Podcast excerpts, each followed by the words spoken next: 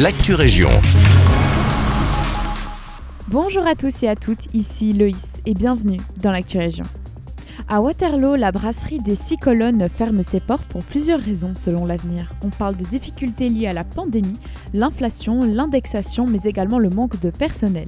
Le patron de l'établissement, Saïd, a préféré mettre un terme à sa profession. Se retrouvant alors sans gérant, le commerce a décidé d'en arrêter là. Saïd raconte également que lui et son fils n'étaient pas initialement dans l'ORECA et que pour tenir un commerce de ce type, il faut déjà être dedans, à savoir être restaurateur depuis un petit moment. Ce week-end a débuté les festivités, notamment à Villers-la-Ville, où le carnaval villersois a déployé son premier cortège, ouvrant ainsi la saison carnavalière de 2024. Confetti, Gilles, Chapiteau et Soleil étaient au rendez-vous. Selon les organisateurs, on comptait un peu plus de 5000 personnes présentes ce dimanche.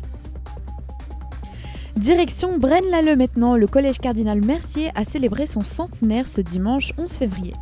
Comptant 18 bâtiments dans l'enceinte du collège, c'est le bloc T, fraîchement construit, qui a été inauguré en présence de l'archevêque de Malines-Bruxelles, Luc Terlinden, à qui reviendrait le nom du bâtiment T. Après l'inauguration a eu lieu le vernissage et exposition des cent ans de l'école. Dernier point sur les communes de Wavre et Rixensart, ce vendredi 9 février, le bois de Mérode a bloqué son entrée toute la journée afin d'organiser une battue de régulation du sanglier. C'est la fin de cette Actu Région. Merci à tous et à toutes pour votre écoute et à bientôt pour de nouvelles actualités régionales.